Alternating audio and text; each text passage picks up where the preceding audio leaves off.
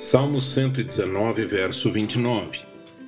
Afasta de mim o caminho da falsidade e favorece-me com a tua lei.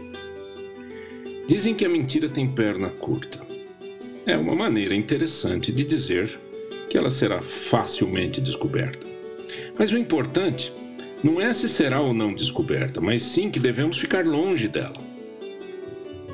O salmista pede a Deus que a falsidade a mentira sejam afastadas dele para que experimente o favor do Senhor.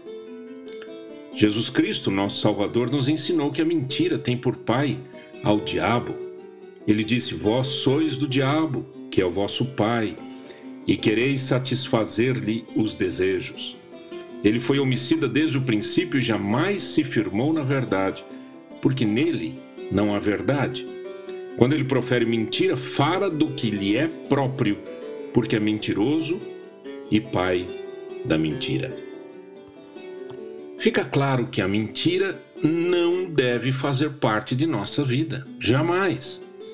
Deus nada tem a ver com a mentira, porque Ele é a própria verdade. Respondeu-lhe Jesus: Eu sou o caminho, a verdade e a vida, ninguém vem ao Pai senão por mim.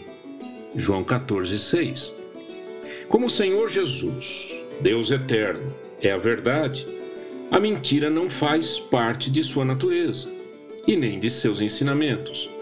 Quando o salmista diz: Favorece-me com a tua lei, ele está dizendo exatamente isso. Eu quero fugir da mentira e abraçar a verdade.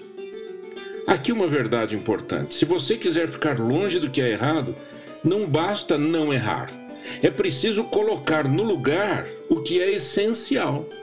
Não pecar não nos faz melhores, mas abraçar a verdade nos leva ao encontro do Senhor Jesus.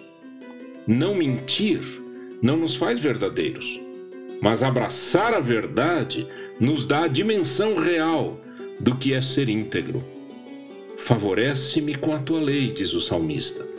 Ele pede a Deus que a sua lei seja a sua mais importante riqueza. Isso é verdade para você também?